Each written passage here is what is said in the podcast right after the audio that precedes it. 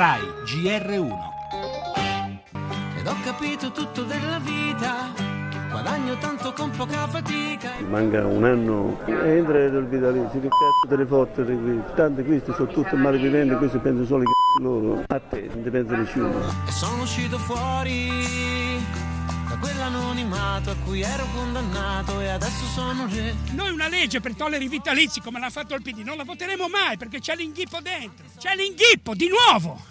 La gente lo deve sapere co- cosa sta succedendo lì dentro. Ho fatto i soldi facili e sono uscito fuori. Guardi, eh, c'è sempre qualcuno che dice che si poteva fare di più. Eh, questo non si era mai fatto prima, però. Dunque io vorrei valorizzare il fatto che nessuno mai prima era riuscito in questo risultato e non vorrei rovinare questa giornata con si poteva fare di più. La casa in centro ce l'ho là. e per cancellare questo privilegio assurdo di chi ha violato l'articolo 54 della nostra Costituzione. Ed è un segnale di coerenza, è un segno di assunzione di un impegno di fronte a un paese che non può sopportare questa vergogna. Ho fatto i soldi facili.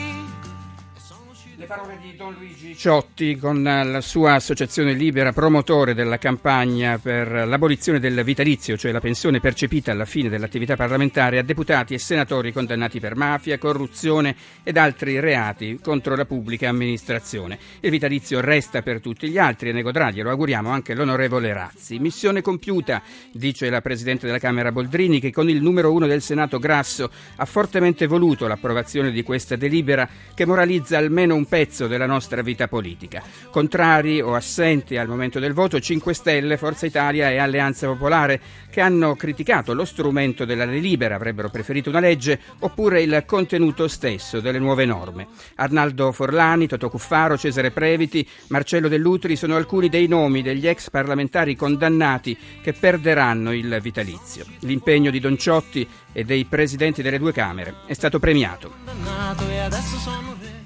Le altre notizie, Regno Unito al voto, confermati gli exit poll, il conservatore Cameron ha la maggioranza assoluta, l'economia, la Corte Costituzionale passa la palla al governo, c'è spazio per interventi di legge, fa sapere la consulta, immigrazione, individuato il relitto del naufragio di aprile dove persero la vita 800 persone, il procuratore di Catania Salvi al GR1 parla di segni di collisione.